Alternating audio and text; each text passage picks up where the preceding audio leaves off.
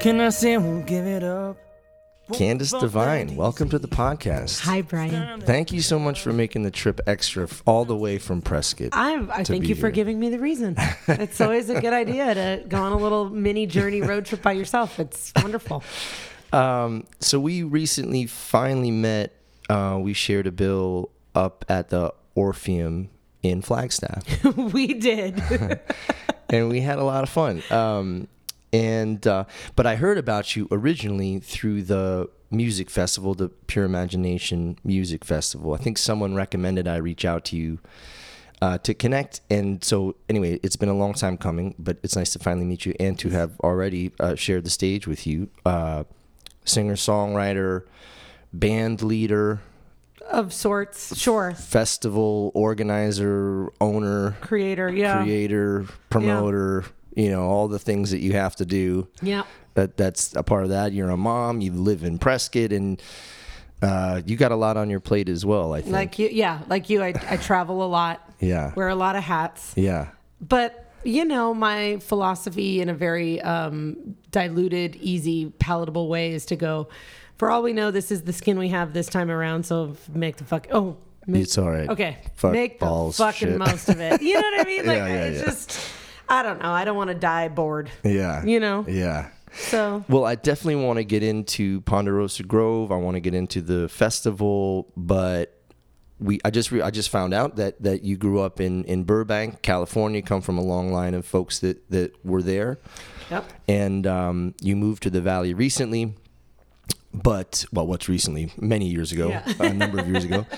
But I always like to start the podcast with some early musical memories, like what got you inspired as a kid, what record really spoke to you and encouraged you to find your voice and start writing music? Well, I think that's a two-part answer for me. So as a child, you know, I think kids always have vivid memories. I mean, if their parents love music and it's in the house and things like that. I had a unique set of parents because my parents are 9.5 years apart, so they come from two kind of pseudo generations, mm-hmm. even though they crossed paths beautifully and they've been married for a bajillion years. Mm-hmm. But my dad, old. so old. That's why I'm so wise, Brian. I see. It's, you know, it just comes inherently when you are the product of two gods right. that live forever. Right. Yeah. But no, so my dad, you know, was born and raised in a steel mill town in Pennsylvania, and he was raised very much in the American songbook, big band, Count Basie orchestra, you know, Judy Garland, Frank Sinatra, all American standards, basically. He moved west and promptly landed in Los Angeles in the height of the hippie era, but he was cut off from his family for various reasons and this and that. And my grandfather was like, if you move, I'm not supporting you, I'm not helping you, kind of a thing. So he went and made his way on his own, and he was working 100 jobs. You know, he was parking cars, working at a grocery store, doing all these things. Totally missed the sunset Laurel Canyon. Missed it. He was there, but he was working on Sunset Strip. He was in it, parking the cars of these folks, but not in it, right. Like not seeing it, just trying to make ends meet. Yeah. You know, probably 18 years old. Wow. What made him leave? I mean, just change the scenery, like get me out of this. Yeah, I think it was a lot of, you know, family dynamic stuff. Him and his father weren't super close by any means. And I think he thought, if I'm going to go make my way, I'm going to do it somewhere a hell of a lot warmer than here. Yeah. And so, practical. And I think he had a distant cousin or somebody that he knew. There was a landing person in California, and California was just like the dream. Right. Coincidentally, my dad had a very interesting trajectory. He worked his butt off, and he would eat at Dupar's, you know, 3 days a week at 5 a.m. and get pancakes. Coincidentally, next to somebody else who also ate 3 days a week, Bob Kindle, who ultimately made my dad a casting director. And that changed his whole... So he ended up legitimately working in Hollywood and having this, like, Hollywood story. Huh. My mom, 9.5 years younger, fourth generation Burbank native. My great-grand... How long-winded do you want this to be? Let's go. Okay. Let's go. My great-grandfather... It starts on her side. My great-grandfather, Native American, Cherokee Indian, he was actually legitimately half. His mother was full-blooded Cherokee. Grew up, was not allowed to go to the white school in Oklahoma. He went to the Cherokee school in Oklahoma with Will Rogers. Will Rogers was his best friend. Will Rogers obviously moved west, became an old Hollywood star. Yeah. icon called my grandfather and said, we need a good horseman in Hollywood. They're making all these Westerns and they know nothing about horses. Huh. He uprooted himself and my great grandmother, Candace, got on a train through Arizona, landed in LA, in downtown LA, brought 6 horses and kids and everything, and like lived in a dugout and built a piece of land and did the whole thing. Started providing all the horses for Westerns. Like and training them and showing them how to ride. Yeah, and all the things. Yeah. And providing, you know, in the big stampede seeds, the hundreds of horses you need and all the stuff. He was quite literally named, I think, the best horseman of the West, of the Western United States in the late 1890s. All that to be said, he and my great-grandmother started one of the first small handful, first stables, and it's on right next to Griffith Park, and it's and Walt Disney boarded there, and John Wayne boarded there, and then Andy Devine, who ended up becoming my uncle, he married into the family, which Andy Devine is from Kingman, Arizona. If you're ever up on the 40, you'll see the Andy Devine exit up there. So he's got long-standing roots in Arizona, which is just ironic. And then he met my great-aunt and everybody, the whole family, and it was kind of the celebrity horse experience. It was all Hollywood, old Hollywood and Westerns was my whole family. My grandmother was the stand-in for Shirley Temple. My great aunt was the 30-year stand-in for Maureen O'Hara. Whoa. And so we just, I would have dinners as a little kid with Maureen O'Hara at the table. That's crazy. At like 75 years old, you know, with my great aunt and just hanging out. So my mom grew up in lineage of that family. And then when my dad ended up going into casting at the same time, my mom was going to UCLA, but she was making extra money being an extra for movies and films and things like that. They met on set of a movie called Rollercoaster. And they were a couple, they were put on the roller coaster and they had to ride a roller coaster 400 times a day. That's how my your mom were. And your dad. Yeah. This is how met on a roller coaster. That's incredible. And then I was born, and so I grew up in Burbank on the roller coaster. I was born on a roller coaster. Conceived. I'm telling you, they've lived for hundreds of years. They figured out they can do this anywhere. And so I grew up in Los Angeles, Greater Los Angeles, but specifically Burbank, and lived there my whole life, pretty much. At some point in high school, moved down to Orange County for a short bit for high school, then went to San Francisco for college, then booked singing backup with Christina Aguilera, and so transferred to Northridge and did that thing and finished school there. Was touring with Christina Aguilera. In what capacity? I was her backup singer. That was my first gig. Whoa. And then hold on, you're skipping over a whole bunch of shit here. Sorry. I'm like, I'll just jumble it all together. You can't like skip over that bit just yet. Well, but before we get to that, did I even answer your question? I don't think so. Okay, perfect. So we're on a roll already. I'm already batting 0 out of 0. Well, what kind of took you out of the family business? And you asked about music. Yeah, that's our relevant topic. It's the subtext. So my dad, how I got there was that my dad always listened to, so I was quite literally brought up on Judy Garland. And so my earliest memories as far as singing, I have videos of my dad holding up a one of those big old video cameras being 4 and 5 years old, walking down the street, belting at the top of my lungs. And from what I recall of my own life and the tellings of my parents is that from the womb on, the minute I was walking, talking, and singing, I was adamant, I want to be a singer. And they were like, that's cute. Never going to happen. Like not supporting that. That's weird though, because they're in an industry that is equally as fickle and demanding. And that's why, okay. That's why. So they're like, my dad actually had a hand in the casting of like E.T. and other things. And I was a spitting image of Drew Barrymore. Young Drew Barrymore, and everybody's like, why don't you put your own kid in this stuff? And he's like, have you seen Drew Barrymore? Like she's not at that time. Now she's a lovely established adult, but at that time, when she was a teenager, she was a hot mess. And so that was the thing every time. And I was surrounded by people that were in the entertainment business. And so it seemed very natural. My parents really were protective of me having a very normal childhood and being a normal kid and not... And my dad from a small steel mill town, although he's working in this industry, living in Los Angeles, it's not necessarily his moral compass of family, Right. So Judy Garland was a big influence. You're singing at an early age. Did you do like school band and choir, and did you all the like choirs, sing in church and all the choirs? Like that, yeah. I at that time in Los Angeles, I went to private school for that section of my education, and I was in every musical counterpart that would show itself, mm-hmm. and took every opportunity to perform I possibly could.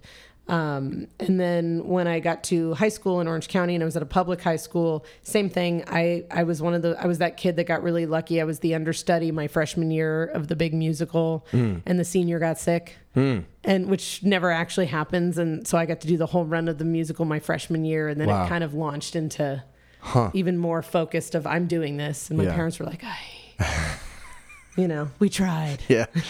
Well, all right. So, and then doing mainly musical theater, but like no rock bands with your friends or garage bands? I was writing songs in high school. I found a guitar in the rafters of our garage. Somebody had left from the house when they moved. And so I found a guitar.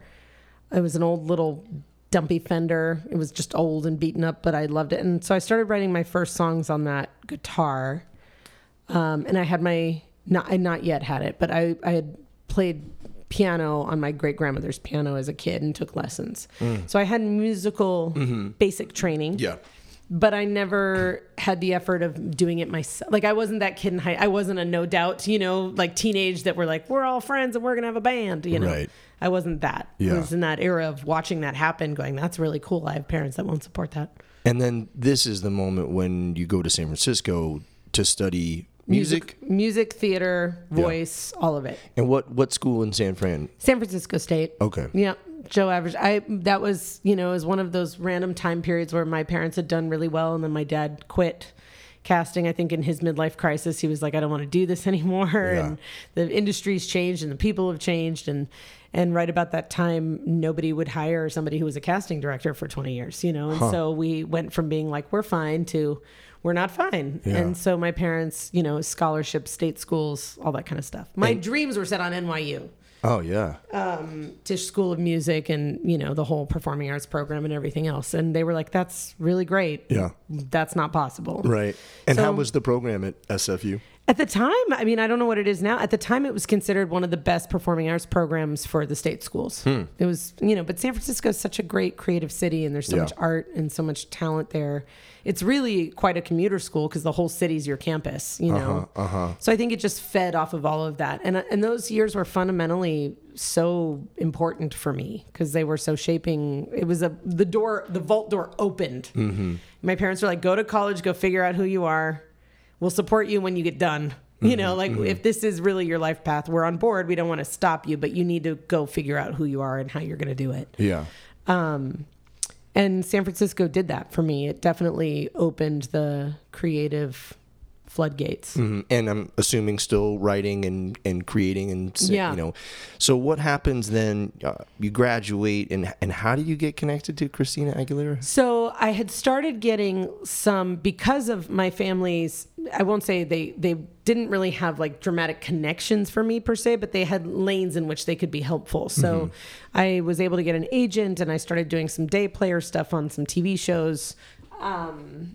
And I started getting some voiceover work, and it just seemed kind of apparent. I had gone on a trip to New York City with my grandmother, my first time to Broadway. And I had this epiphany where I was brokenhearted and liberated at the exact same time, because I knew, just like a bolt of lightning into my body, I knew. I was like, I know I want to make music and performance my actual life and career. And I know that if I stay in San Francisco, I will just be in love with this city and never give it everything I've got, because I loved living there so much. And I just felt like I could just wait tables forever and probably think it's fine and have a great life, but I will have unintentionally given up on the goal. And I'm a very goal-oriented person. Yeah. And so I started getting work in LA, and then it just seemed very obvious. I went to New York on this trip. I saw Broadway shows. I saw my favorite Broadway show, Cabaret. I can't remember who the cast was at the moment, but I was with my grandma, and I was like, I got to move back to LA. And she was like, okay. And I called my mom, and I was in San Francisco, and I was like, Mom, we need to talk. I need to come home. And she's like, oh my God, are you pregnant? And And I was like, Mom. No, I'm not pregnant. I just know that there's opportunities opening at home and I don't want to miss them. And so I'm coming back, and my mom I don't think my parents knew what to do. Cause once I left the house, I was like, that's it. I love you. I'm off to live my journey. Right. And I'm going to come home highly successful. And and after being in New York, no desire to stay there and really pursue Broadway musical theater? I think I knew that I was, being born and raised in Los Angeles, I think it was just a culture I understood. And I kind of understood the way entertainment business worked there. I just had it wasn't daunting to me. I think I felt like if I go to New York, it's an incredible, and I already had opportunities happening in LA. And I think I felt like in New York, I'd really start over, and then I would automatically fall into the musical theater category entirely. Mm-hmm, I see. Because it's so focused on theater, which I love. But I also wanted that other element. I wanted, either a pop modern. I didn't just want to be doing theater. I got you. So it just, and also the expense of it. Yeah. I mean, San Francisco was incredibly expensive. At the time, New York was even more expensive. Yeah. And so, and I knew I had a landing. I could live with my folks till I got on my feet and got a job. And then I'd get there was just enough there that allowed me to get going. Mm-hmm. So I made that move. And then I went to Cal State Northridge, which is where two of my best friends in life were, just coincidentally, I didn't even know this about them when I met them, but they were dancers and choreographers for Christina and Britney and J-Lo and every pop star, Janet Jackson and even Whitney Houston at the time. And my best friend Paul was just trying to finish his degree. And so he had transferred in and I had transferred in, and we just hit it off immediately. And that's where the fun story of me working at a total 9-to-5 job at an advertising agency, and I got a call saying, there's a closed private audition for Christina, you should go. And so I told my boss that I needed to take a long lunch to go to a dentist appointment, and with the complete, like, I'll go, I'll put my best foot forward. There's not a snowflake's chance in hell I'm getting picked to sing for Christina Aguilera. I mean, and these are huge stars at the time, right? I mean, in their biggest, this was at like the height of the. Yeah, she had just done her Stripped. Wow. She had done Stripped with Justin Timberlake and done that. And this was going to be the tour setting her up for Back to Basics. Wow. So it was right. And she was, at the top of her game at that time. Yeah. And so I took a long dentist lunch and I walked in, and I say this with entire humility. I was the only white person there, which only made me more so go, there is not a snowflake's chance. These women are the most incredible church singers, gospel singers, soul singers. They were just phenomenal. Did you know a bunch of her material? Like, were you prepared going in? You're like, all right, I've been practicing these tunes. Well, so that was the thing. They didn't want her tunes. So you had to come in with your own selection of what you wanted to showcase yourself with. Interesting. Which I actually... being a career musician now, I actually think in some weird way, that's a better approach. Show me who you are. Show me what you resonate with. Mm-hmm. Show me your best flex and what you think your strongest assets are. Then on the back half of it, now sing my tunes, which is basically what happened. Mm-hmm. Hmm. And it's, I think I give Christina a lot of credit with all of her band and with all of her singers and her dancers and everything. She really wants artists. She wants people that inspire her to want to sing. Mm-hmm. Hmm. And that's really cool. And so I went into the audition, and they ran it with like 3 people at a time. And then they'd turn, and then they'd come out, and they'd say, if we call your name, you leave. Uh-huh. Basically. Huh. Wow. And so we went through the first turn, and it's been my hour lunch break. And they didn't call my name. And I was like, holy shit. I'm going to have to go back to work with some teeth removed. I called my boss and I was like, turns out I think I need a root canal. You doubled down on it. I just doubled down and I was like, so this may take at least another hour or two. And my boss very graciously, and I am the kind of person that I believe in being the best employee you can be no matter what the job is. Mm-hmm. Because you're representing yourself. You can hate the company, you can hate what you stand for, all the things. But at the end of the day, people are responding to how you behave. So in that job, even though I was like, job, I was really good at it and I worked really hard. And so my boss had no reason not to trust me at that point. I'd never really lied to her ever. And I'd never really created any reason for her to doubt me. And so she's like, you know what, Candace, if you need a root canal, just take the rest of the day. Because they're going to numb your mouth. You're going to be drooling. Like, don't come back. We'll see you tomorrow. Love it.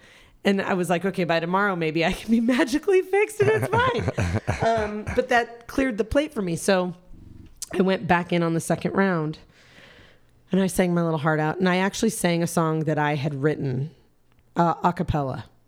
And then I had to sing harmony with two other singers. And then they rotated some of the singers. And Christina was in the room. And she was in the room with her manager and her little brother. And they were sitting way in the back of the room in the dark. And you could barely see them. And then they had their, I think, the tour manager and the musical director closer. And then they dismissed us. And I'm sitting out. And I was like, well, that was it. And I was giving myself the like, I'm proud of you, Candace. You showed up and you did your best. And it's never going to work for you whatsoever. But at least you came in and you did the thing like a professional. And then my name didn't get called. And so then it was down to like, I don't know, 8 of us or something. And I'm sitting there going, oh my gosh. Do you remember the total number of people? Was it like hundreds? No, it wasn't because it was closed. It was a closed audition. So it was like word of mouth only. Yeah. Like it was people, you had to get like a personal recommendation. Right. And which is even funny to think about that my friends did recommend me at the time because they were working with her in the dance. I think they, you know, they knew. And again, what is race, right? What is race? Right. People are vibes and energy. But they knew they were setting me up to be the only white person there. Like, I mean, from my mind, I was like, she's going to look at me and be like, this little square white girl that just no thanks. Right. And that's would have been totally okay with me.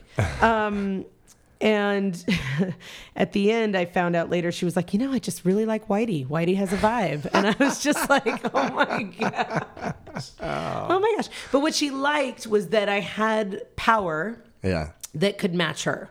So we were doing, the tour was going to be an entirely live run, 12-piece band. It was incredible, actually. Super cool. And she knew her voice would get tired at certain points. On singing Fighter and some other songs, she was belting at the top of her range. And she's just like, I need somebody who can match the belt so that if I'm really tired, I can lay out and the notes are still being met in those moments, you know? And I was that. And so we rehearsed for months and we put up the show and we did the thing. And then the tour ultimately got canceled at the midway. It was a whole thing that had nothing to do with me. And, well, the funniest part is I went back into my boss the next day and I was like, I have good news and bad news.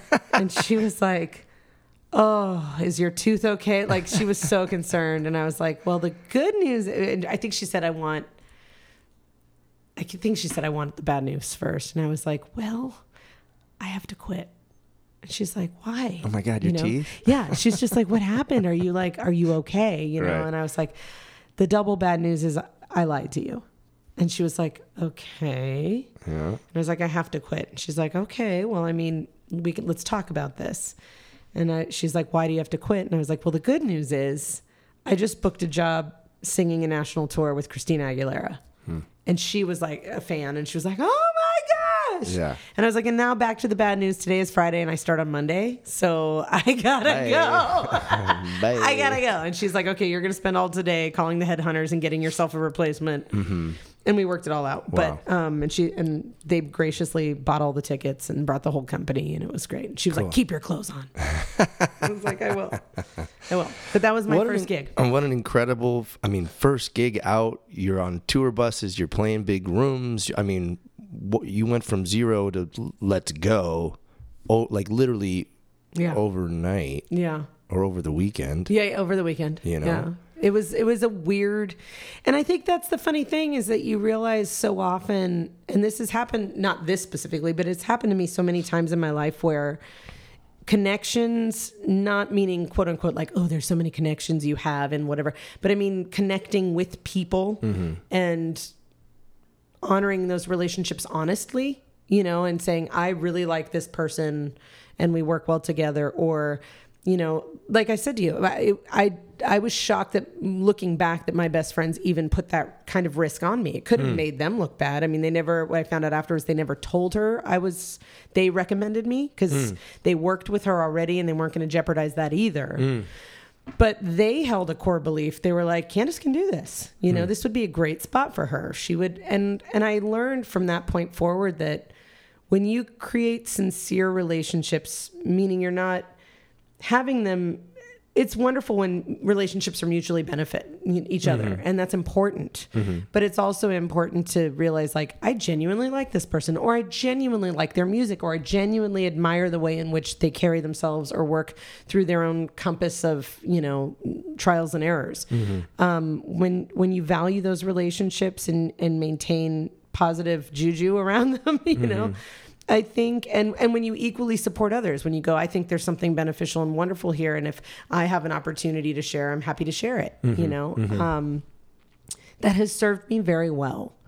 And it's kind of been the through line to many of the good things. I've been able to do a lot of crazy good shit. You know, I sang on Ringo Starr's last record. That was... Holy moly. But it was because...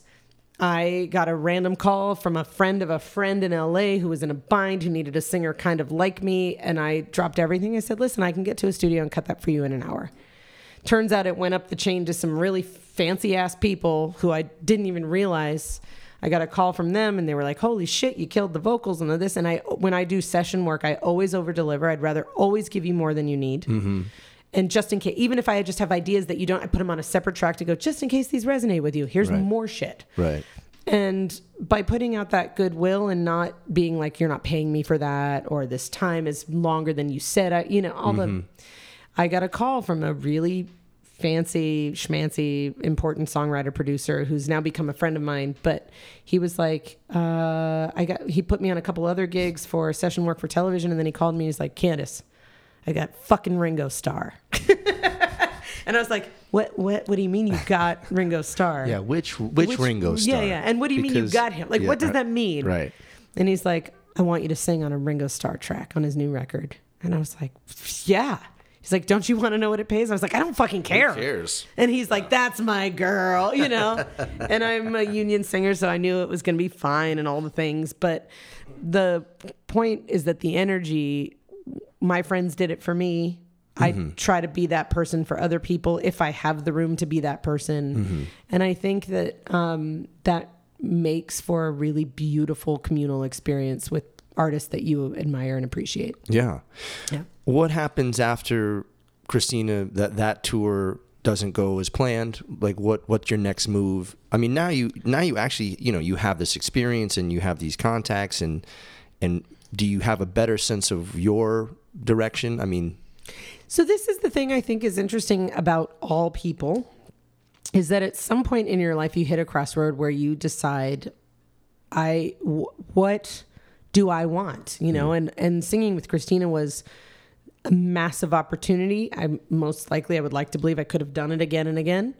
When the tour and everything folded, I made a very conscious choice to be like, let me go find out what I'm made of. I didn't want to be a backup singer, and there's nothing wrong with that. I sing backup for plenty of people. I have done session work for plenty of people. I just wanted to be in my own skin and write my own songs, and whatever that end be. Right. And was any part of that? I mean, realizing that you are disposable if you aren't the lead. You know, if you're not Christina.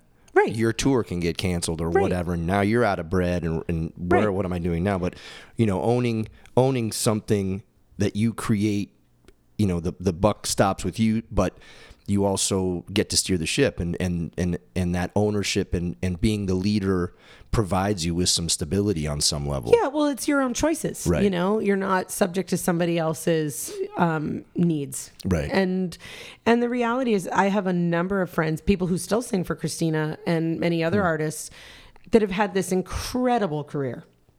They have, you know, stories to tell that I will never even breathe of dreaming, you know, like they just experiences, rooms, countries, you know, whatever it be.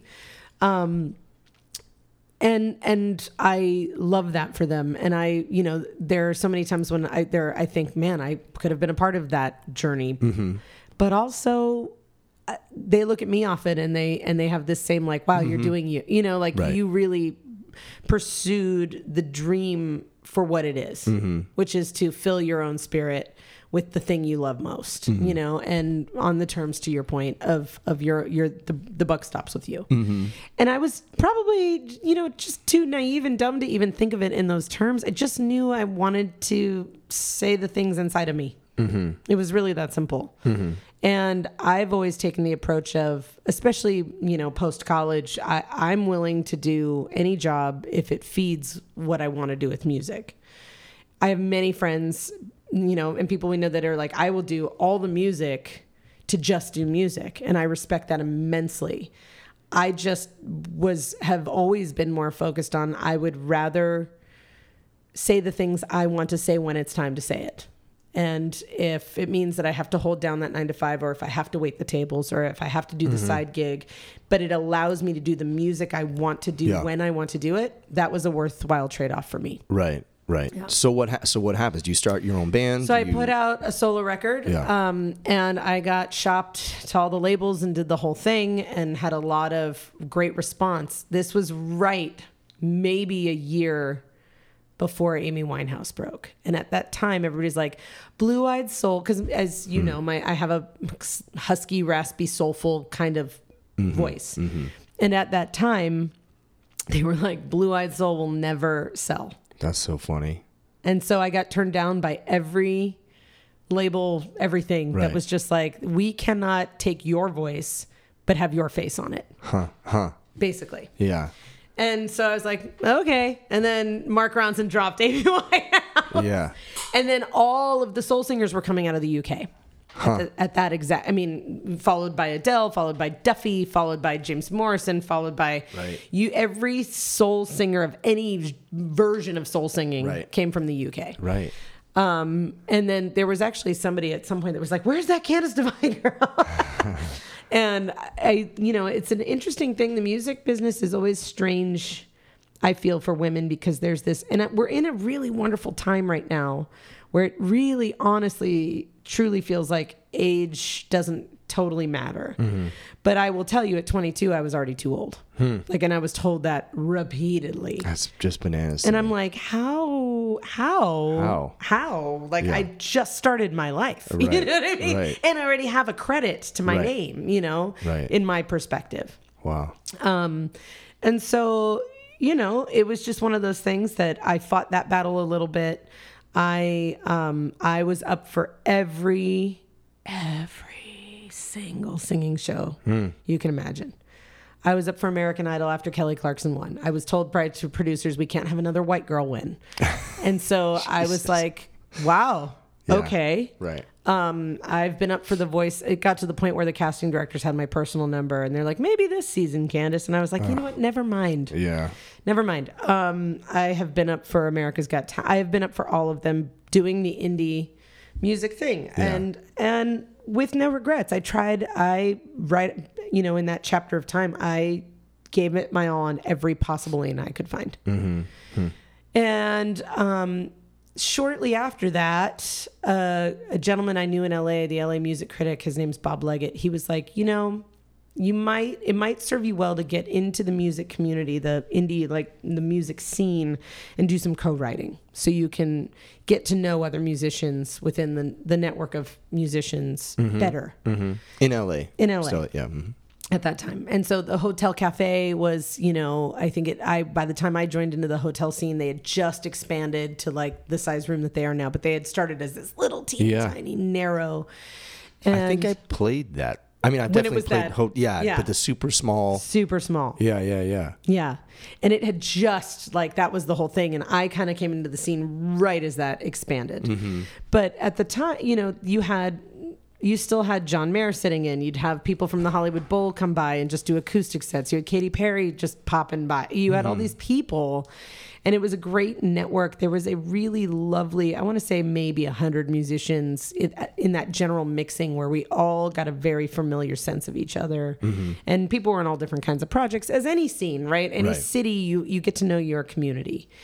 And so I met a gentleman named Dave Yaden, who is a brilliant songwriter, and we created a duo, and toured for years and opened. We were on a big agency and opened for national acts all over the place. Cool. You know, and so we had that experience. We opened for Boyz II Men. We opened for Styx. We opened for I don't know, the list goes. Adam Lambert. We opened for. And what style of music as a duo? As a duo, so we were The best way to describe us, which was what was written about us, is if Elton John and Adele had a band. And that was the instrumentation? It was, he was piano, keys and vocals, and then we would build the band out around us depending on the city and where we were or what we needed. Yeah. Sometimes we would just be keys, bass, drums. Sometimes we'd be keys, bass, drums, guitar. Gotcha. Sometimes we'd be keys, bass, drums, guitar, horn section. Wow. We had every possible dynamic. And original stuff. All original. Yeah. And we were doing really well. We got some placements. We started writing with other artists. We wrote with Mindy Abair, who are the songs we wrote with her ended up being on her album Wild Heart, which was Grammy nominated. Super cool. So we got that kind of a win. And then both of our lives just started evolving. And it was one of those natural, like, he and his wife were having a child. My husband and I were discussing it, you know, and... And I think we were both a little burnt out on each other and burnt out on... We were that perpetual band that was like always so close to the crossover. What was the name of that band? David and Divine. David and Divine. Yep. And how long did that project last? Top to bottom, I want to say like 6.5 years. Mm-hmm. So a good run, and out touring all over the place. And we went all over the country. We went over to Europe. We were we did all the things. Mm-hmm. As independent artists with that's every, awesome. Yeah. And those memories are pristine and I love them. And that's such a dream win, like as an indie artist to be sharing those stages with those people and to get that experience on the road and playing your own music. I mean, that's like, what else is there? I mean, like if that was it, holy shit, you did it. We sold out a 2-month residency at Hotel Cafe on like Wednesday nights. We just packed and line out the door. Like we had a thing. It was a thing. It was brewing. It was going. Life is just funny. You know, you hit a, oh, I did that. Oh my God. That is the cutest sound I think I've ever heard. I am that not professional. That's like, oh, you didn't think to mute your phone, Candace. So anyway, that was a good long run. Our lives just organically shifted, and life is funny, and the world has seasons, and there are just times when you go, this is all cylinders go, and times when you go, not all cylinders go, and you know things line up kind of the way I think they're supposed to unintentionally. My grandmother had passed away. I was living in her house. My parents, very fluke oriented, moved to Arizona. And I started visiting, and I'd go out like once a month, and I'm an only child, and go check on my folks in the middle of Arizona and visit and make sure they were doing okay. And just very slowly fell in love with the area up north. And then DJ and I got married on my parents' place up in Chino Valley, which they recently just sold, but we got married there.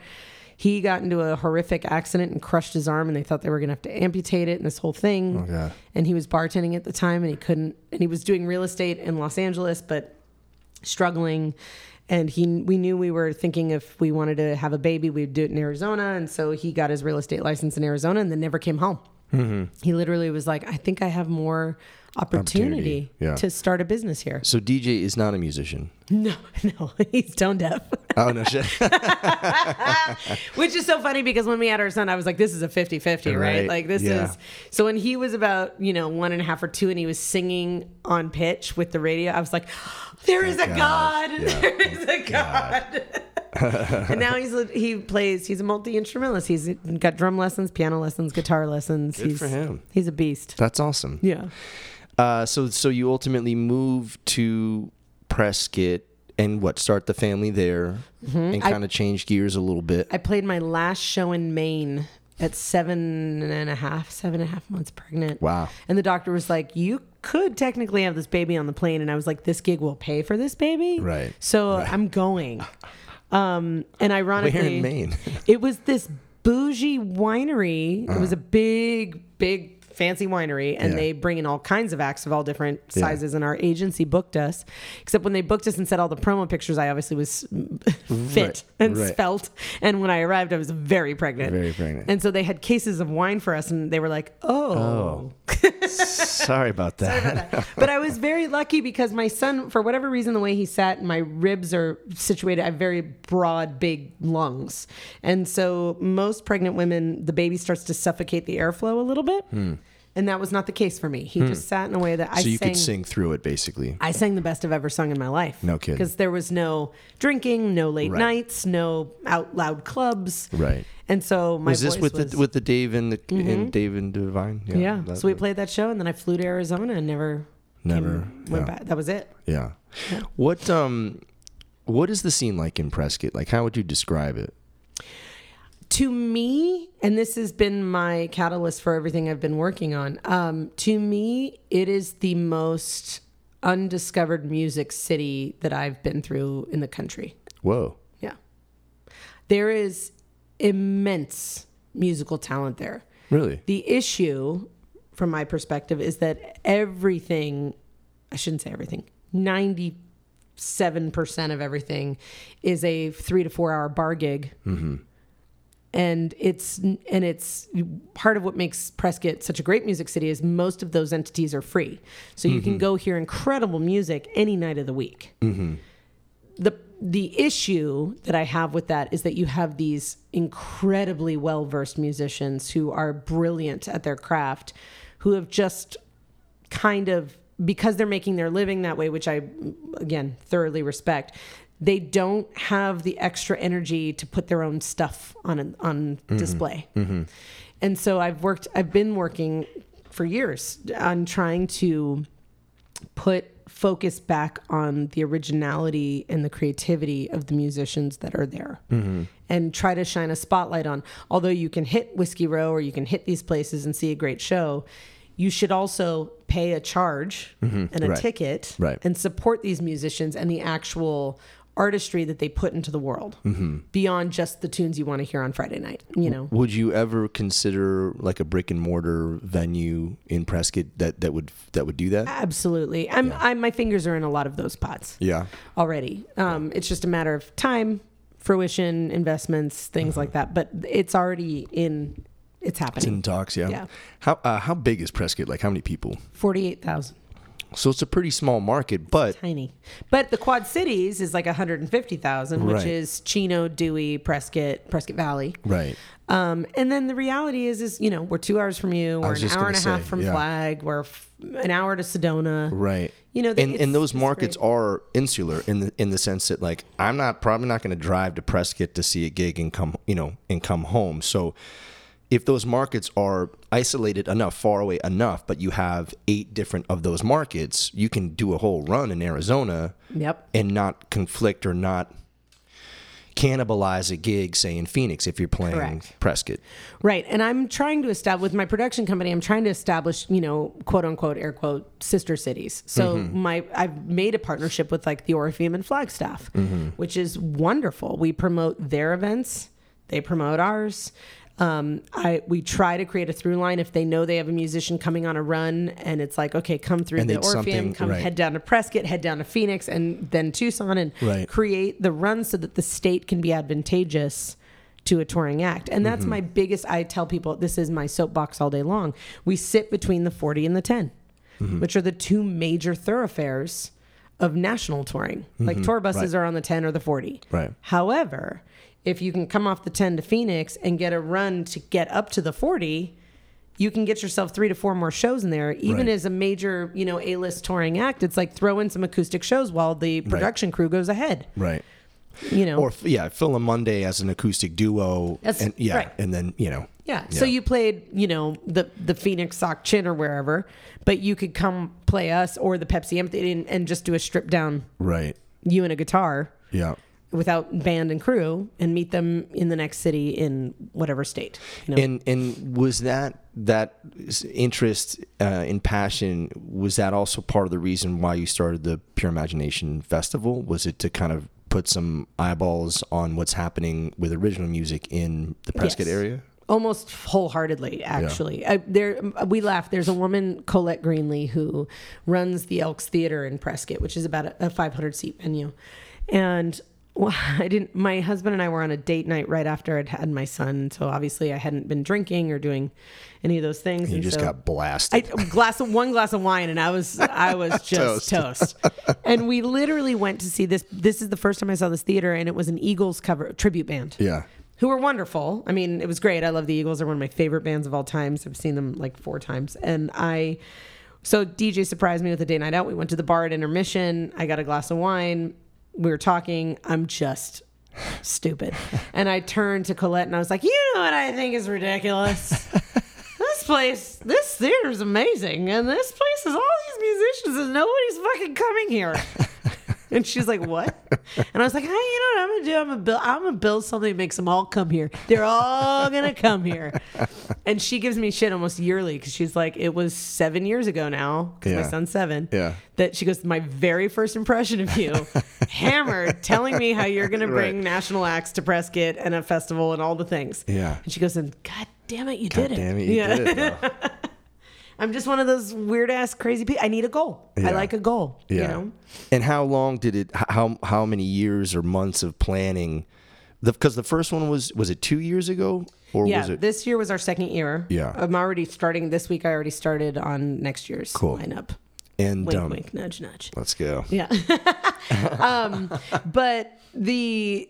How many years of planning or what people don't realize, and I would implore, if I could give one piece of sage advice to all people, is that when you're a senior in high school, make a business. Whether you pursue it or not, I want you to understand, because I feel like I've gotten my master's in business now. As a creative, I had no idea. So I took the approach of, I would say, from that time that I got blasted and told Colette I was going to do the thing, I spent the next probably 2.5 to 3 years opening my mouth as big as I could to every person that seemed like they invested in things. And I just started talking loud. The first step was finding investors. Finding investors. Yeah. But how do you find investors in a city you've never lived in, where people don't think of this city as a music city? It's not an entertainment city the way LA is. Right. So you don't just throw a stone and find an investor the way you do. In LA, somebody's always investing in a project in LA. Right. And so opening my mouth, and a key thing that got me where part of my first investor was that because I still sang sessions for Los Angeles and for television and film, somebody had called me, needed some vocals for a spot and a thing. I Googled music studio Prescott because I didn't have a home setup. And there's one music studio in Prescott, and it's called Raven Sound Studio. It's awesome. Dylan runs it. He's the engineer. He's great. Great musician, multi-instrumentalist, good dude. And I walk in, and I'm singing this session, and I immediately start singing, like, blow his preamps. And he's like, holy shit, she's alive. This is a big singer.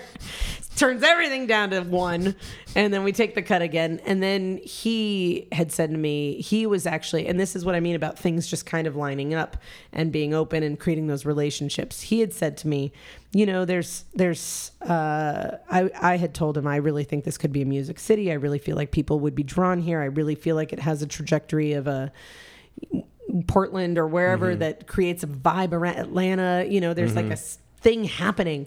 And he was like, oh, you should meet, you know, so-and-so and this and that. And I was like, okay, I would love to. I'll talk to anybody who will listen. And months went by, and then I think another project came up, and I had to go back to that studio. And coincidentally, the gentleman who became my last investor happened to be hanging out there that day. And he is the benefactor and owner of that studio, which I didn't realize. And he and I ended up having a number of things in common, just in life stuff. He grew up on a horse farm. I grew up in a horse family and ride horses and do all the thing.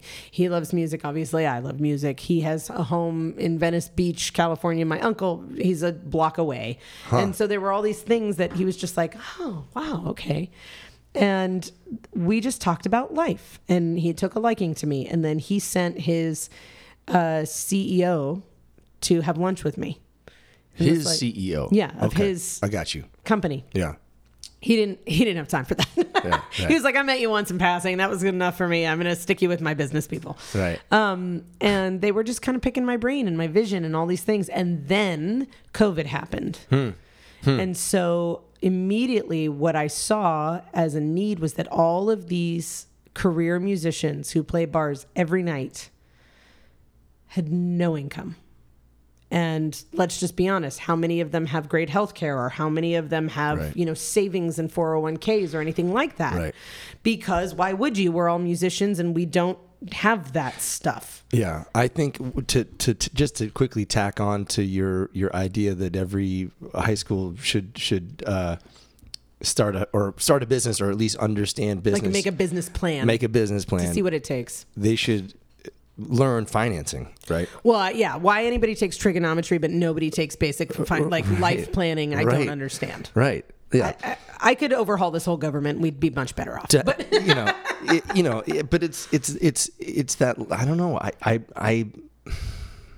I don't, there's a trope or there's a cliche that musicians are morons with money, or flighty or flaky, and all they want to do is play guitar, and they, and part of that is true, but I think if more young people, especially musicians, like, okay, well, you should set up your 401k now. Learn business. Yeah, learn some business. Well, and that's the thing I tell every single artist now, because I think, to your point, so many artists get those bad labels. Like, whether you're in fine art, sculpture, it's just like, oh, these artists, they don't, they're lazy or flagrant, or they just transient, and they don't plan anything, and they don't hold up to anything. And there's a handful of people I know that live up to those stereotypes. Sure. Absolutely. But it's also everywhere, in every industry. That's my point. Right. But I will tell you that the majority of musicians I know are some of the best business people, because they've had to be. Right. Every dollar counts. And if they need that next bit of equipment, or if they need a replacement on their guitar, or if their amp got busted, or like, every dollar goes to something to allow them to continue to make music. Mm-hmm. Mm-hmm. And so I have met very few lazy musicians. I've met mostly great business people that maybe just haven't had enough guidance on the planning. And it was School of Hard Knocks during COVID, because I faced it too. And I mean, luckily I was in a stable living situation, and I did have some savings, but I have a bunch of friends who didn't. And so terrifying moment for everybody. And this is in Prescott in particular, this is a good section of the backbone of Prescott's culture. Mm-hmm. Right. So, every bar is closed. No musicians have work. Right. Who's paying their bills, all the things. And so at that exact moment, I contacted Dylan at the Music Sound Studio, and we just talked about our capabilities. Streaming obviously became this thing that everybody was trying to do. Yep. And this gentleman that had been talking with me, he also owns a restaurant in town. And so the restaurant was empty.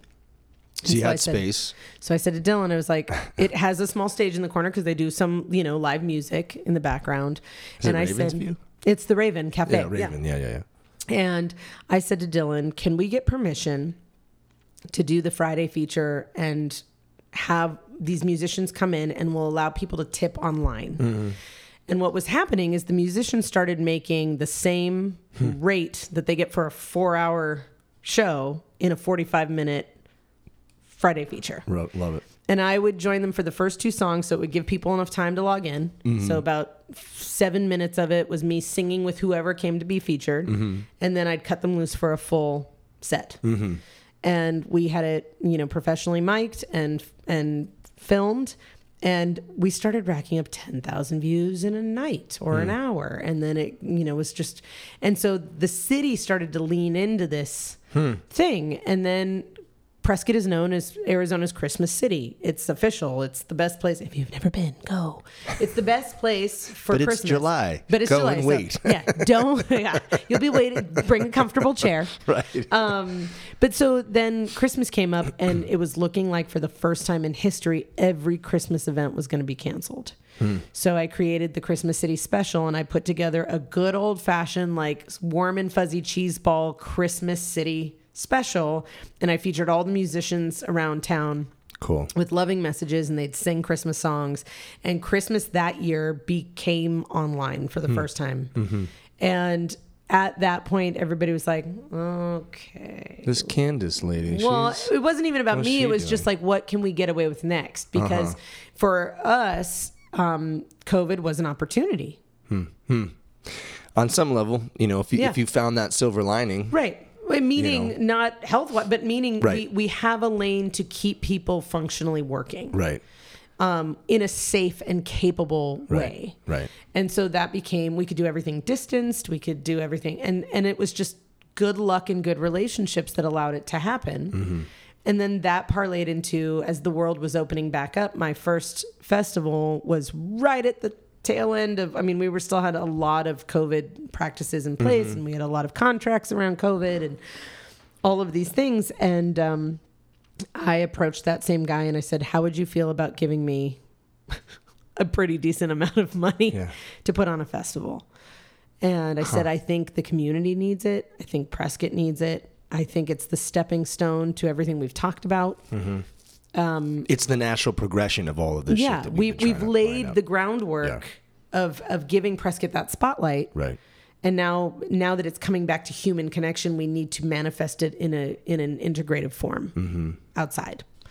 And that's how we picked Watson Lake, because it was outside and you could still distance if you needed to. And the setting is bar none just gorgeous. I mean, it's drop-dead stunningly beautiful, gorgeous. Have they done anything like that in the past at Watson Lake? Have they? Yeah, there's like one or two other events that happen there that I just don't think have been scaled to the size of which I'm a go big or go home kind of gal. Yeah. And I think, but this is what I mean about business. I can't just go, I want to do this and snap, there's the money. It was business plans and lawyers and profit and losses and highs and lows and what could be expected and trying to figure out security and how do you maintain it and how do you operate your city municipalities? What's your infrastructure like? What's your bathrooms like? What are your police situations like? How do you deal with pushback? What are you going to do if violent things happen? How do you get a helicopter into the field if somebody passes out? Right. Like, I mean, you're dealing with every layer at to the nth degree. Did you reach out to any other local promoters for, like, can I pick your brain, like McDowell Mountain Music Festival or and some of the other festival or promoters for?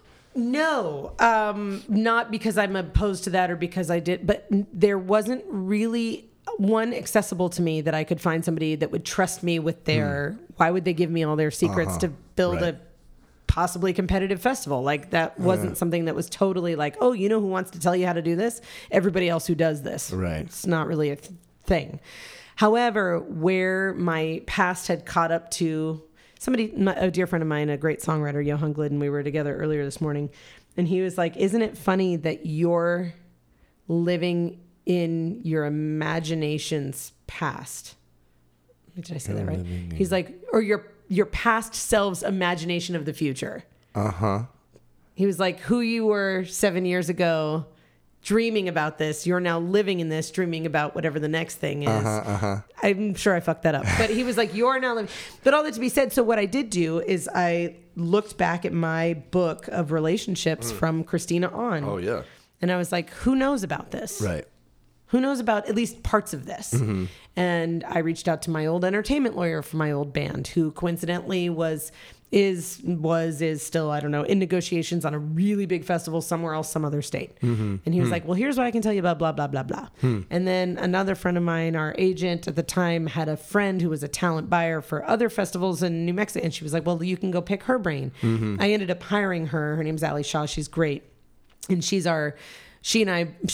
my liaison for the talent buying. So she goes out and deals with every agent and every label and everything else. We sit down, we pick all our lineups. We have to create 7, 8, 9, 10 lineups because they change constantly between money and availability. Mm-hmm. But so then I started bringing her in because I brought Allie in. Allie was like, I can get you to our production head who works on the Sunset Festival and a bunch of other things here in LA. And we could pick his brain and which then led me back to the biggest sound company in Prescott. And then I was able to collaborate with the two because I needed two stages and I needed to be able to source them locally and not from LA because of cost. Right.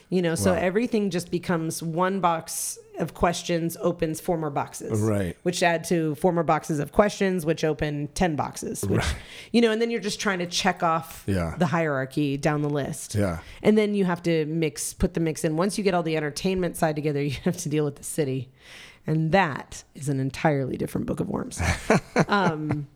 Jesus. So it takes some tenacity. It definitely takes a core of confidence. Like I would imagine there are many people who could have done it far better than me. And I would imagine there are many people who would have crumbled 10 times over. Mm-hmm.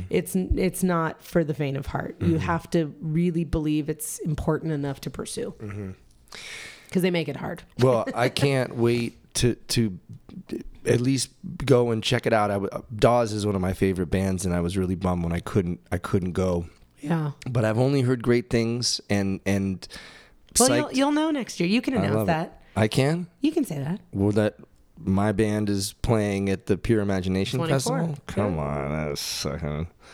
It'll be great. Be awesome. That's what I'm saying. I can't tell you the other people who are working on it right now, but you can tell your audience that you're going to be there. I love it. Fun. I can't wait. But you'll be real excited. You'll be like, "Oh, really?" Yeah. You'll be real excited because I'm real excited for you to be real excited. Let's take just a short break, but I want to talk about Ponderosa Grove, and then we'll just take a quick break. Do it.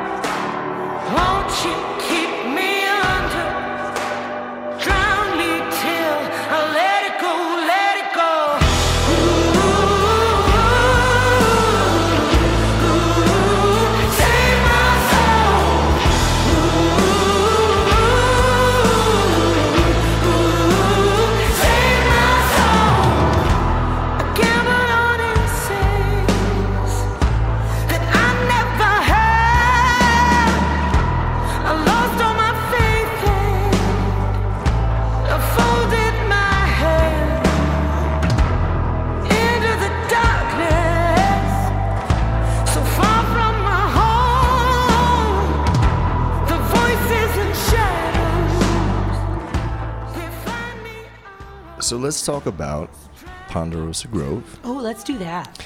When did you put the band together? COVID. Great. Well, and how it came about was that what I was explaining before with the Friday feature, there were so many musicians out of work, and then a dear friend of mine, especially now, but Drew Hall is somebody in our community that is a play every night of the week guy. He's in every band of everybody's band. He's the best guitarist, best guitar teacher. He has 70 students a week. Like the guy is the guitar guy of Prescott. Yeah, and so I had some song ideas, and he and I both. I think it was just to create normalcy. It just was like, okay, there's only two of us. We can be outside within 6 feet and do all the fucking things and still write songs. And so I think we both just were like, can we get together like twice a week and just write so that it feels like we're doing something with music? And we wrote the majority of this record. And then another friend of ours who was on that first record, Johan Glidden, it was kind of the same thing. And we started doing the three of us like benefit outdoor stuff. So, you know, environments would have like, okay, in our parking lot, we'll create 10-foot squares and put a chair in a square and you guys will be way up there on the thing and everybody's away, but we'll make it feel like we're watching something. And so we started playing some gigs, quote unquote gigs, that were kind of like donation based, or it went to charity, or it went to COVID relief, but it was more of just the like, feel like we're doing something normal. And so we wrote a record's worth of songs. And then it was kind of like this thing of like, well, we should record these. Right? Mm-hmm. Right. Yeah. Right. Natural progression. Yeah. Totally fine. And then, you know, very quickly after that, we started doing stuff and the world's kind of open, open. We did the Louisiana Music Prize competition and we won. And then. What is that? In Louisiana, you should look into it. But it's it's in Louisiana. It's a big thing there that they've built. They have the music prize, they have the chef prize, and they have the filmmaker. It's like a long series of competitions that are a festival of sorts. Hmm. And so... it's like the South by of Louisiana, yes, kind of. Yes, exactly. And it's been around, I want to say, like 10 years now, but it's grown bigger and bigger and bigger and bigger. And so I just submitted us to play, and we got selected out of however many thousand submitted, and then we got into the top 100 and something, and then I went to an online vote, and we got into the top 10, and then the top 10 bands are invited to compete. And this is during COVID as well? This was 2021. Oh, so, yeah. So, yeah. Yeah. I mean, basically. Yeah. Wow. They put it in a warehouse where they opened all the doors and they had things and air and everybody and all this stuff. Right. And everybody had to show negative test results and all the things. So it was still COVID. And so we Drew and I were like, we should probably have a name for this project. And so I was like, well, it's of our area, and Prescott has the largest ponderosa pine population in the state and in the country. Mm-hmm. So I liked the idea of using the ponderosas and then the Grove, I was like, well, the Grove is nice because if people come and go or if it changes, who cares? Mm-hmm. You know, I mean, it was all very lackadaisical. And so we named it Ponderosa Grove. We put out the record. Johan was with us for a number. And then Johan's like, I'm going to go off and pursue some solo dreams and things. And we were like, good luck to you. Love you, buddy. Mm-hmm. Thanks for playing. And then we had brought in a dear friend of mine, Joshua Taylor, who's incredible. And we've been recording and putting out stuff there. And so it's allowed us to have a little bit of an swinging door and invite people in to collaborate and do all kinds of things. But I would say Drew and I are at the primal heartbeat of it. Our drummer Gigi is also and Gigi was Mariah Carey's drummer for 15 years, so like he doesn't suck. And no, he certainly doesn't. Yeah, he's awesome.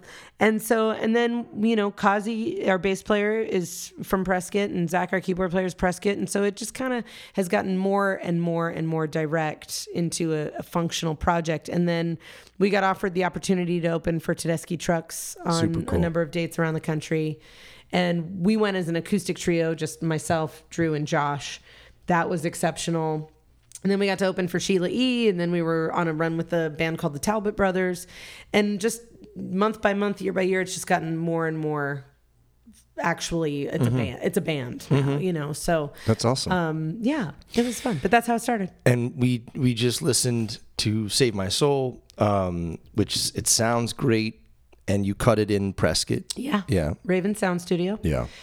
With Dylan Ludwig, and it was great. I mean, to boil it down, we are a COVID band. We are a group of bandits that just didn't want to be completely lost because of a pandemic, right? And needed functionally a reason to do something with ourselves that felt normal.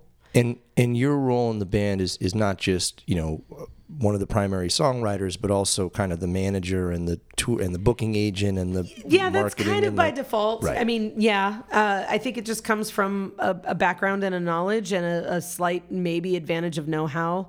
And also, I'm just that type of person. Mm-hmm. Like I've said to the guys many times, I'm like, by all means, step up and take over. Yeah. Like I would love it. It'd be fine with me. Right. But I'm just one of those Energizer kind of people. Like if I'm not stirring enough wheels, then what am I good for? Would you ever, if you had the opportunity to say do a 2-month tour, would you still entertain that?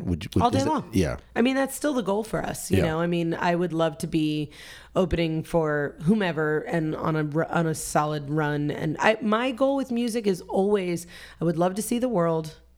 I always say I want to see the world either on the back of a horse or playing music. And I've been very fortunate in my life. I've traveled a lot, and I've ridden horses in a number of countries, and I've played music in a number of countries. And that's kind of we talked about this when I first sat down. It's like, I can't, everybody has their own faith belief, and I'm here for it, but I can't tell you what happens when we disintegrate. But I can tell you that while I'm in this skin, I'm going to make it as interesting as I possibly can.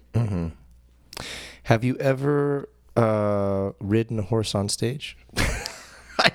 Such a great question. Combined all of the things. Yeah. I have not on a performance stage, but I've been in the Rose Parade. Does that count? Yes. That counts? That totally counts. Yeah.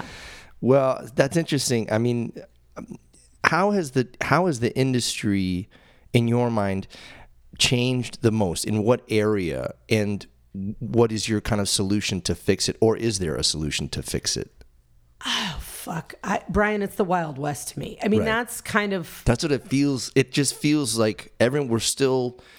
Shit was, you know, very organized and gatekeepers. And now it's just kind of like, well, good luck. It's like you're blind and you're trying to find your way through a dark room. It's like, well... Yeah. Who knows what the fucking thing is? Yeah. My answer to the music industry has been just create it. Mm-hmm. Right. Create. And I don't mean music, create industry. Like okay. If you don't know where to play, find a place to play. Right. If that doesn't work, find a different place to play. And then you don't have a music, if I make a music festival, you don't have a, go make it. Right. That's been my natural knee jerk answer. 'Cause you can spend a lot of time waiting for somebody else to figure it out for you and it won't happen. That being said, you know, I know there's still major labels. I know there's subsidiaries. I know there's indies. I know people get on them. Right. How that actually happens, I don't know. Or is it even beneficial? And is it even beneficial? That's the thing. It's when you can do it yourself. 360 deals and all these things. You know, that's just the constant conundrum of like, what is actually more advantageous to your life plan? And I put my brain around the one foot in front of the other, see where it leads, go down every path with as much knowledge, or at least figure out who to ask, and then decide if it's for you. Mm-hmm. I personally am still very open to a label scenario, not because it's better, but because it's a big fucking credit card that I don't have. Right. So, and that's all it is. I mean, any label deal is somebody's putting it on a line of credit, except the record label can take a loss on their taxes and nobody cares. Provided you have also a great entertainment lawyer who's not putting you in a deal that's going to get you on a shelf and tied up for 7 years. I've already done that game. I can tell you all about that from a previous life. But you know, so for me, I'm still open to that lane because you get a promotional push that is very hard to achieve on your own. Right. However, if you are just waiting for that to happen, you're just wasting your time. You might as well be building. Labels want to sign the thing that's already doing the thing. Right. That's how it works. So at that point, you go, do I even need this? Right. You know, it's blah, blah, blah. Right, right. Yeah. There's no right answer. That's the hard thing about an artistic endeavor is that for as many times, and to your point, there used to be at least a window to a path that seemed like if you do this and you do this, and if you meet this person and knock on the door and they're going to give you hoops to jump through, and if you're willing to jump through and you hit on just the right thing, maybe you get that thing and you gain enough power to get your own voice. Right. But no, it's not. I don't know. It's but different. Then the whole thing, like, you know, your story about, you know, releasing this record and then like no one's doing that. And then the next year someone does that. Right. It's like, why are you the gatekeeper? Yeah. Why? What do you know? Well, and let me tell you, 90% of the gatekeepers I know, I'm like, why the fuck are you here? You don't even get music. Like you're regurgitating. I have seen more people. Perfect example. Oh, Alicia Keys is working. Find 10 more Alicia Keys. And you're like, but the reason she worked is because she's the only one. Right. Because she was unique. And she does something super cool and no one else is doing it. She came out when she's not Britney Spears and not Christina. Right. So it worked. Right. But to duplicate her makes no sense. Yeah. Yeah. It's like the cookie cutter. Let's get... Yeah, exactly. It's like, what? You guys don't understand a fucking thing. Yeah. But, you know, at least now there is a sense that you can craft a way around it, you know, as you say, you build whatever you need, you build. Yeah. And, but it is also funny that, you know, these major labels, or I would say any label, is looking for a band that already has their shit together. It doesn't need them. The concept of artist development doesn't exist anymore. Develop yourself on your dime. Yep. And once you've figured it out, and we can just capitalize on you and make money and take it out of your pocket because we will give you the promotional push you can't totally give yourself. Right. And put you on bills with people you can't totally put. Yeah. And as somebody who's been on a handful of major agencies, I will tell you, you're still never going to get the same bill that somebody on the same label will get. Right. You know? Yeah.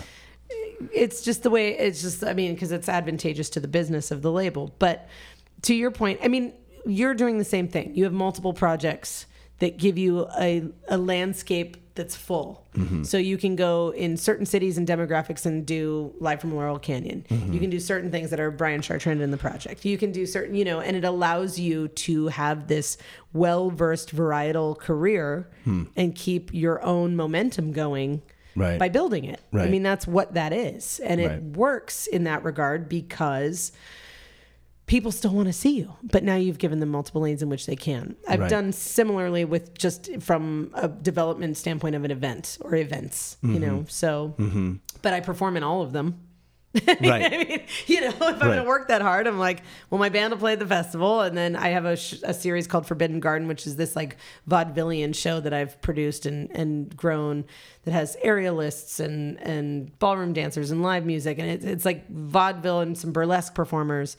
And it sells out every time, and it's wonderful. But I get to sing there, too, and that's great, you know, because I want to be able to sing some fabulous Broadway smasher, you know. So I do it there.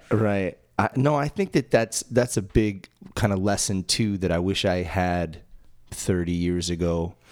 You know, everyone has an idea of how their career is going to go, and the reality is if you want to be a working musician, you really need to diversify your portfolio, diversify what you do.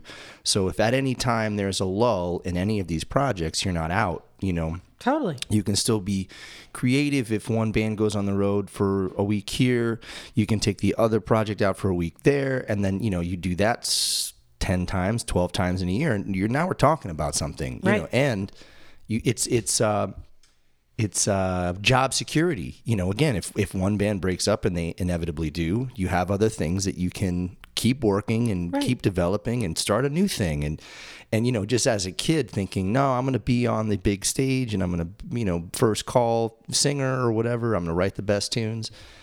Like, that's great. If you can do that, totally awesome. But, well, and that should always be the goal. Right. Because that's actually, the dream is the thing that keeps you pushing. Mm-hmm. It's just a matter of learning how to have a broader tool bag. Right. Because that is the heartbeat of all of it.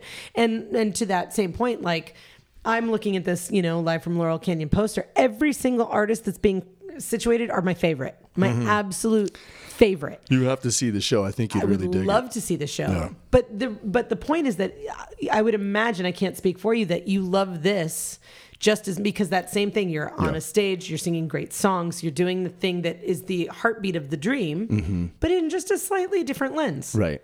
Well, without these people, there wouldn't be me, you know, so it's my way of celebrating the things that influence me, and I love it. And, you know, I get asked a lot, like, yeah, but it's like a cover gig, bro. Right. You know, and I'm like, you have no idea. I love this. I could do this 365 nights a year and would never get tired of it. A, because the band is killing, and we take it in different directions every night. No night is the same. Right.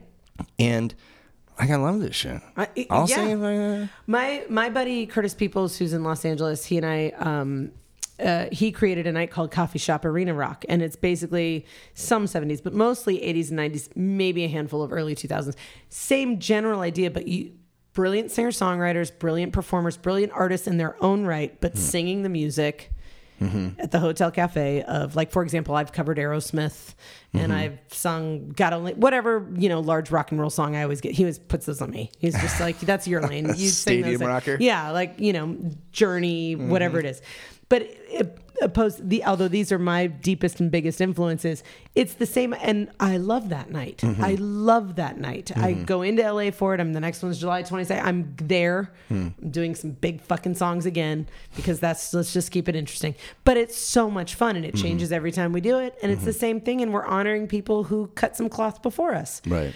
And it's great. And but it's just using your ingenuity and saying, like, I'm flexible. And I'm capable of more than one singular thing. And that's important. That's part of your artistry too. And I think the more you're playing these songs, the more you're subconsciously also influencing your own writing with beautiful melodies. Well, you start to internalize a lot of this stuff, and that's a good framework. It's a really good foundation. Good, nice foundation to come at it. Which is so sad to me, because it's only a matter of a handful of years till none of these people walk the earth anymore, which is just the craziest thing to me. Yeah, I'm like, the best generation of music is starting to leave us. Yeah.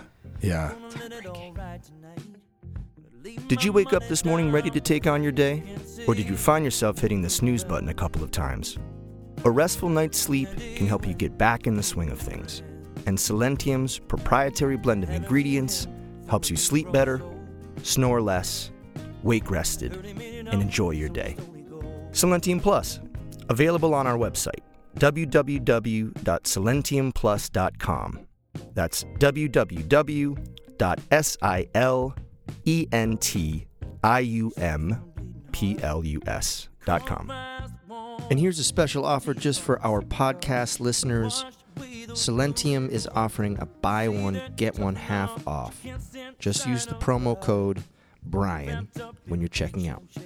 Silentium. Sleep better, snore less, wake rested.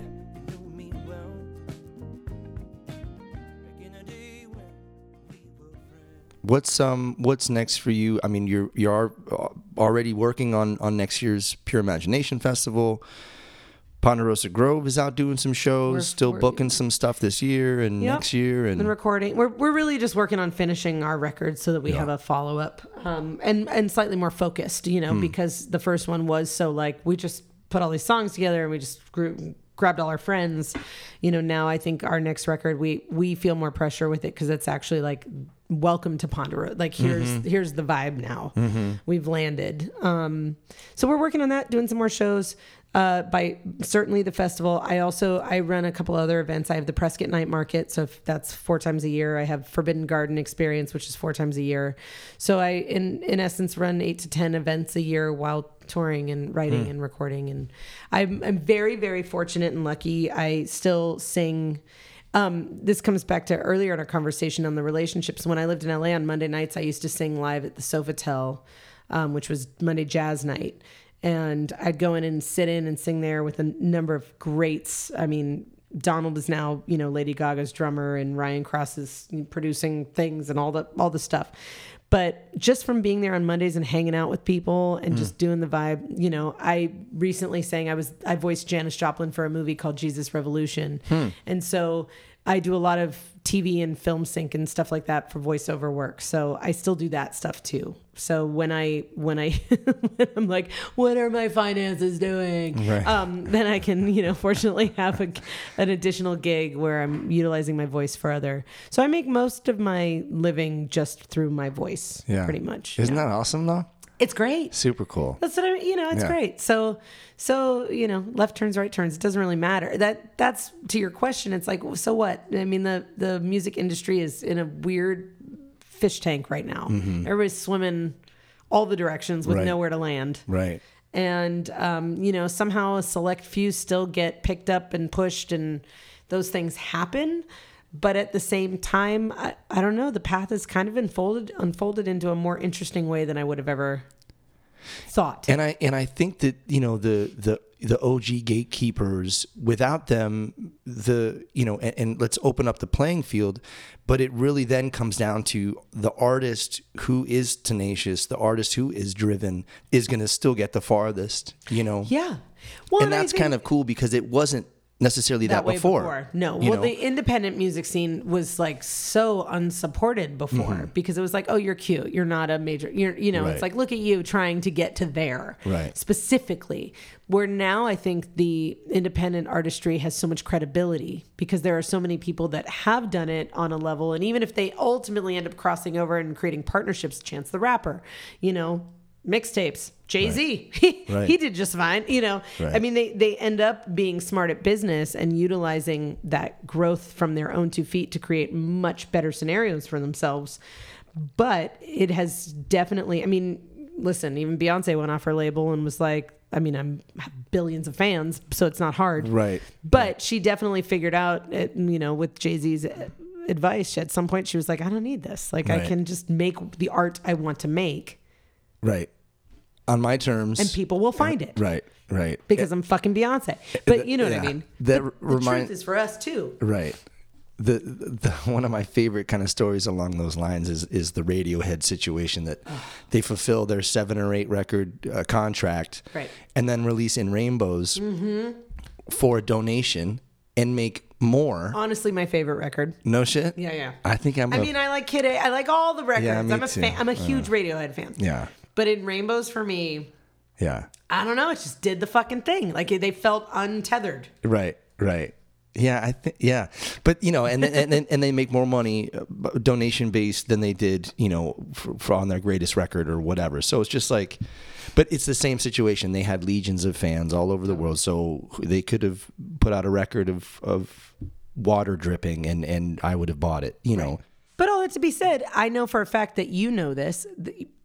I have people that, you know, fans that applaud on Facebook or Instagram or wherever from Virginia mm-hmm. or from Nashville or from, they're not in Arizona. They're not in California. Like, we get places, right. you know what I mean? Right. Just because of technology and because it hasn't become such a weird thing anymore. Most people, I think, expect artists most likely to be independent most of the time. I mean, if you're in that handful of, you are a Beyonce, Adele, Billie Eilish, Taylor Swift, Marcus Mumford, mm-hmm. and now Brandi Carlile. Right. Like, there's your, like, right. top six, you know, right. or whatever. Right. If you're not in that list, which if you're walking up to somebody introducing yourself, you're not in that list. So I think the audience has also now been conditioned, and young people have been conditioned to find their music in other ways. It's not being solely the discretion of radio or MTV, which doesn't even exist anymore. Right. So yeah. It's like, yeah, it's anybody's game now. Right. It's exciting. Yeah. You know, and terrifying.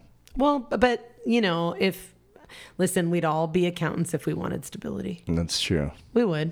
We have that choice. Right. You know, like, any one of us can go back to whatever trade school or do, but we've all spent our 10 to 20 to 30 years learning this. Right. So this is what we do, and we do it really fucking well. Yeah. And it's okay.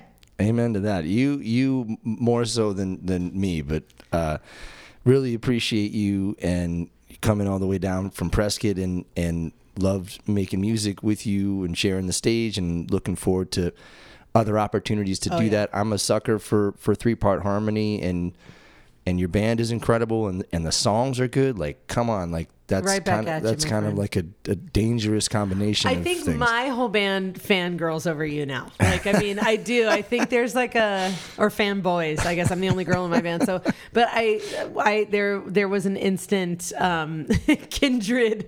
Everybody in my band's like, oh, Brian. I was like, pull yourself together, man. You know, yeah, he's incredible. We know this. Act like a grown ass human being. But yeah, so well, likewise, we were all very mutual. Impressed. Yeah. You know? Excited for some future collaboration, and thanks again for your time, and best of luck with Ponderosa Grove. I'm so excited you invited me. That's why I was like, anytime, let's do this. It's a great hang.